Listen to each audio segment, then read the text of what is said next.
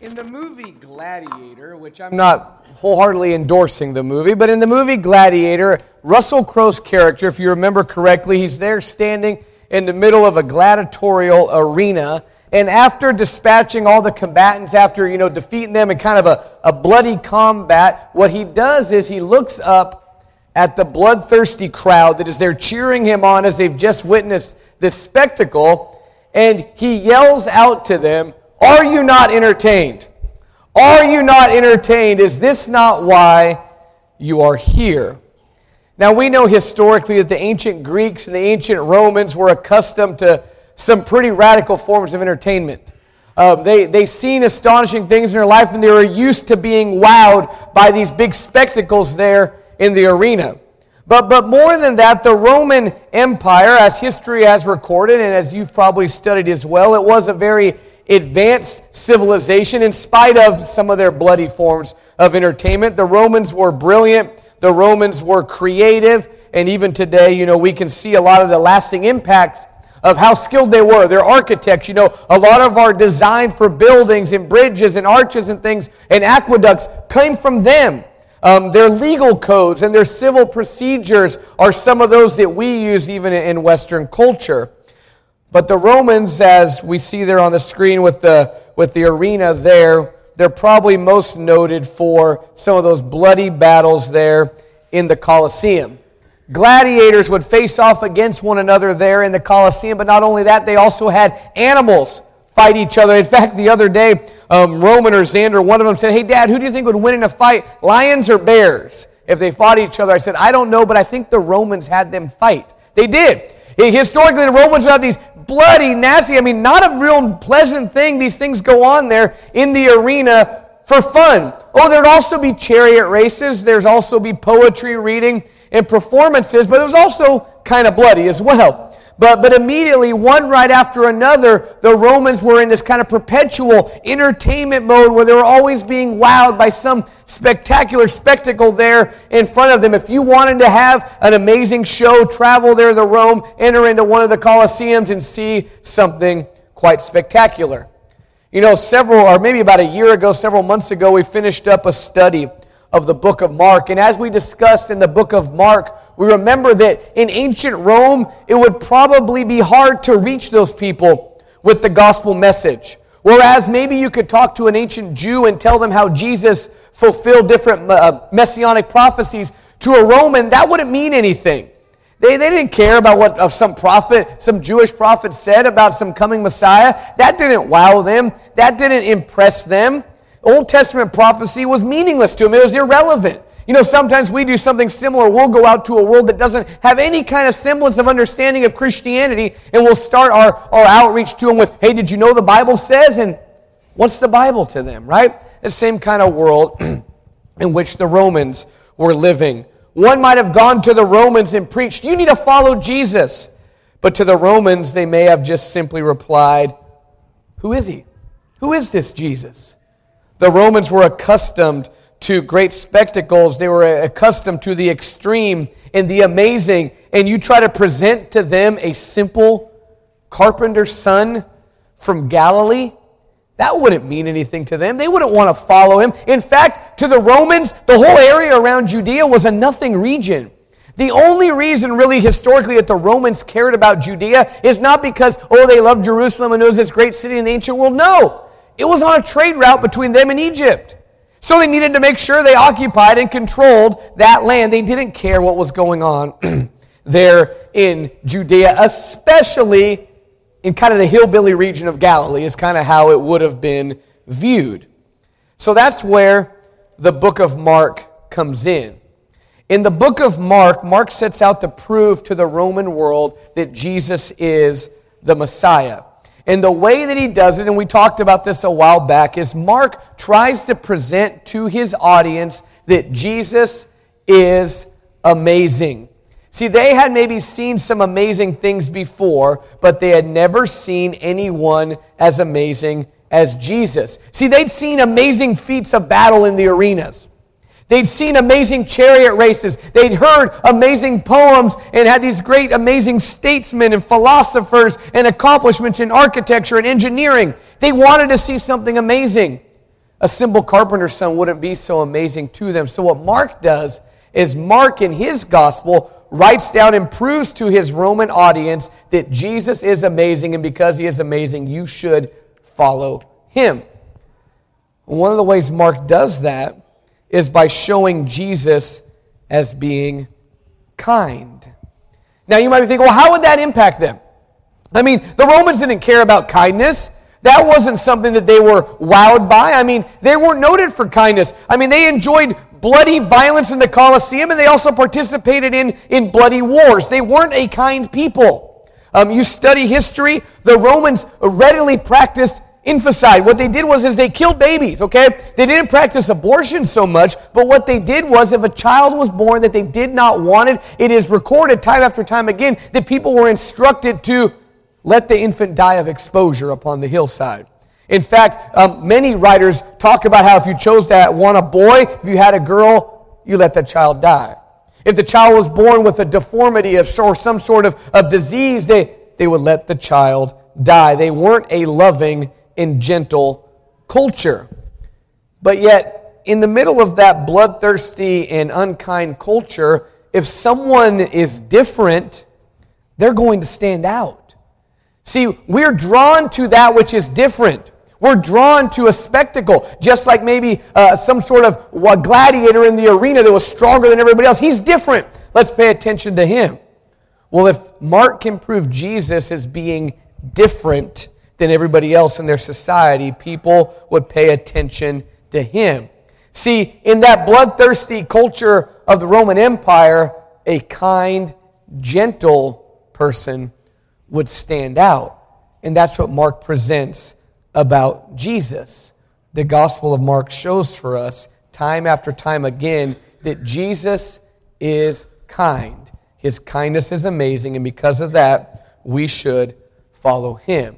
If you haven't already done so, turn your Bibles to the book of Mark, and we're going to look at the Gospel of Mark, and we're going to see how truly amazing Mark's Gospel really is and how it presents to us not the amazing Spider Man, like if you didn't recognize the Marvel font, but the amazing Jesus. Okay? Jesus is amazing because his kindness is amazing. And I think we're going to see that first off as we begin to break down this gospel. We're going to be bouncing around within the book this morning.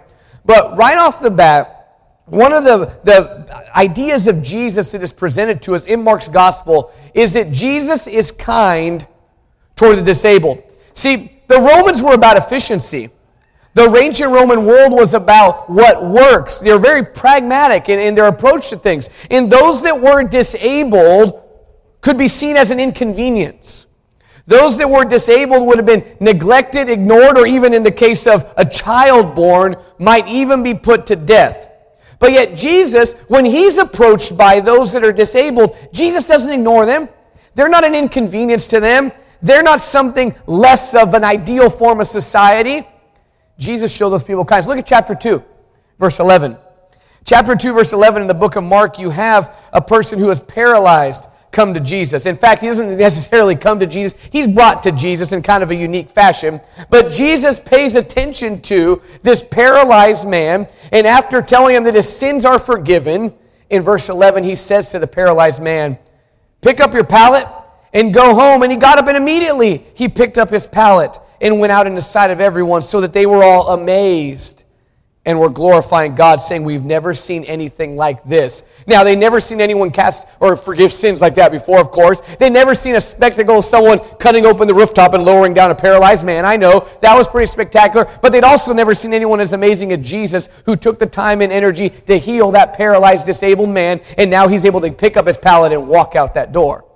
Jesus is amazing. His kindness was amazing. In chapter 3, in verse 5, skip ahead, it says that there's a, a, a man who comes to him with a, a withered hand.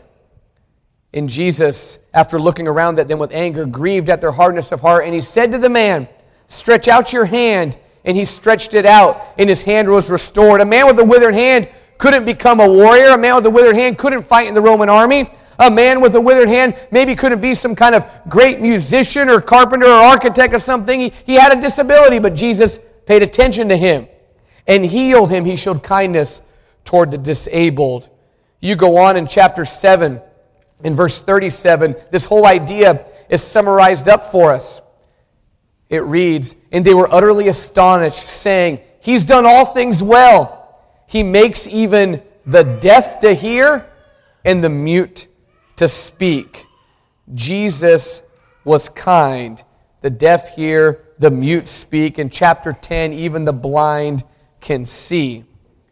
See, think about it. In a society where it might have been common to put to death one who was disabled at an early age because they were an inconvenience, they were less than ideal, Jesus was so amazingly kind that he took the time to give them attention. They weren't an inconvenience to him. Jesus showed kindness toward the disabled. But you go on, Jesus also showed kindness toward the, deceased, toward the diseased. Many people were disgusted by those that had illnesses. Many people avoided them. We're familiar with the idea of, I know we read about the lepers outside of the city and all of that. You didn't want to be around diseased people. I mean, sometimes these diseases were, were pretty gross. I mean, think of leprosy or something like that. But yet, Jesus, when he saw these people with the diseases that were all around them, he wasn't put off by them. He wasn't disgusted by them. You go back to chapter 1, you have this amazing interaction of Jesus and a man with leprosy. In verse 40 of Mark chapter 1, it says, And a leper came to Jesus, beseeching him and falling on his knees before him, and saying, If you are willing, you can make me clean. And moved with compassion, Jesus is moved by kindness. What does he do? He reaches out and he touches him and says to him, I am willing, be cleansed. And immediately the leprosy cleansed him and he was cleansed. He wasn't disgusted by that disease. He was willing to touch a man with leprosy. I'm not even willing to touch the elevator buttons when I do hospital visits, okay? I use my elbows or knees. Jesus touches this man with leprosy. Why? Because he's kind. He heals a woman with a hemorrhage in chapter 5, verse 34, and multitudes of sick people, chapter 6, verse 5, and chapter 6, verse 55. Jesus showed kindness toward the diseased. They weren't you know, some sort of lower class of citizen. They weren't somebody to be rejected or ignored or be disgusted by. He wasn't bothered by them. He cared about them and showed kindness toward them. Would that stand out in a bloodthirsty world? Would that stand out in that society? I believe it would. Because in a society where everybody is unkind, and then you got Jesus over here showing kindness toward the disabled and kindness toward the disease, you would think there's something different about him. And you might be drawn toward him. We go on, though, you also see that Jesus showed kindness toward those who were rejected. See, Mark wants us to be drawn to Jesus. He wants us to be motivated to believe and follow him. And Jesus' kind nature would be so in contrast to the violent norms of the day that we would be drawn to him. And we see that as we continue here. Look at chapter 5, verse 1. In chapter 5, verse 1, we have Jesus in the Gerasene demoniac.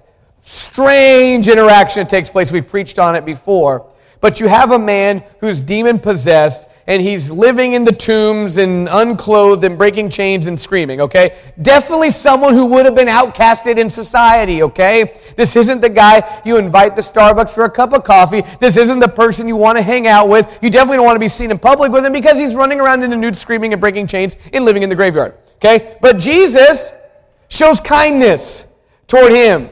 He cast out the demons, and it's a strange interaction with, with pigs and all this kind of thing. But Jesus cast out the demon out of him. In chapter 7, verse 30, Jesus cast out another demon.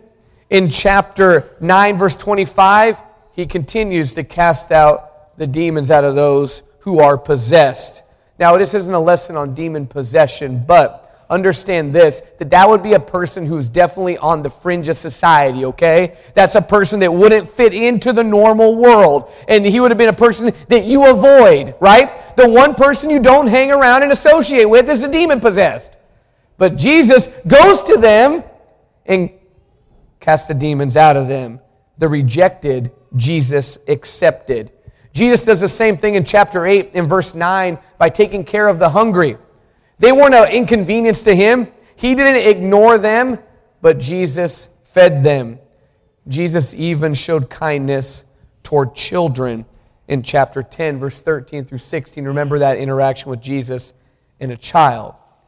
The people that would normally have been rejected, that would have been looked down upon, the people that would have been ignored, they didn't offend Jesus.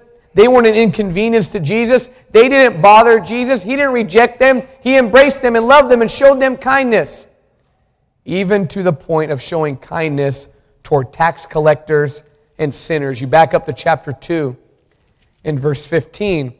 It says, And it happened that he was reclining at the table in his house, and many tax collectors and sinners were dining with Jesus and his disciples, for there were many of them, and they were following him. Jesus showed kindness toward the rejected. So, what does all this mean to us? Because we look back, we go, yeah, well, the Romans, they were so bloodthirsty, evil, violent, and mean, and unkind people. Truth of the matter is, we're not any different. Our society can be kind of bloodthirsty at times. Some of our entertainment, oh, it might not take place in a coliseum. We find entertainment value in that which is outlandish, extreme, and even violent and bloody at times. We can be very much self absorbed and only want what we want and only care about us and trying to get ahead and kind of, we don't want to be bothered by other people. If you're an inconvenience to us, just leave us alone so we can go about our business. We're a lot like the Roman world. But Jesus, on the other hand, stood in contrast. Jesus was a beacon of kindness in an unkind world. So for us then today, the lesson is simply be like Jesus. Let's be a people that show kindness in the world. Because when the rest of the world is being unkind, when they're neglecting those people that are normally rejected, what if we as the West Visalia Church of Christ, we're noted for our kindness. What about when people heard our name or saw our, our, our, our logo or, or, heard about the Christians that meet here? They thought, you know, that's some people that in this unkind world I can trust that they're kind. And when they ask us, why are you so kind? We can say, hey, we're just trying to be like Jesus. Let's be kind people. In an unkind world, be kind like Jesus. The lesson is yours this morning. The application is simple, but it's hard to put into practice. You're going to be faced with lots of opportunities this week to show kindness to people that are rejected by the society, to people that are often neglected and ignored. Don't ignore them, don't neglect them, love them, show them kindness like Jesus would. In just a moment, we're going to sing an invitation song. We'll leave these front pews open. One of the elders will be up here to meet your needs if you have them, and I will be up here as well. If you need the prayers of this congregation, if you want to be baptized in the Christ this morning, we can help you out It's together we stand and sing.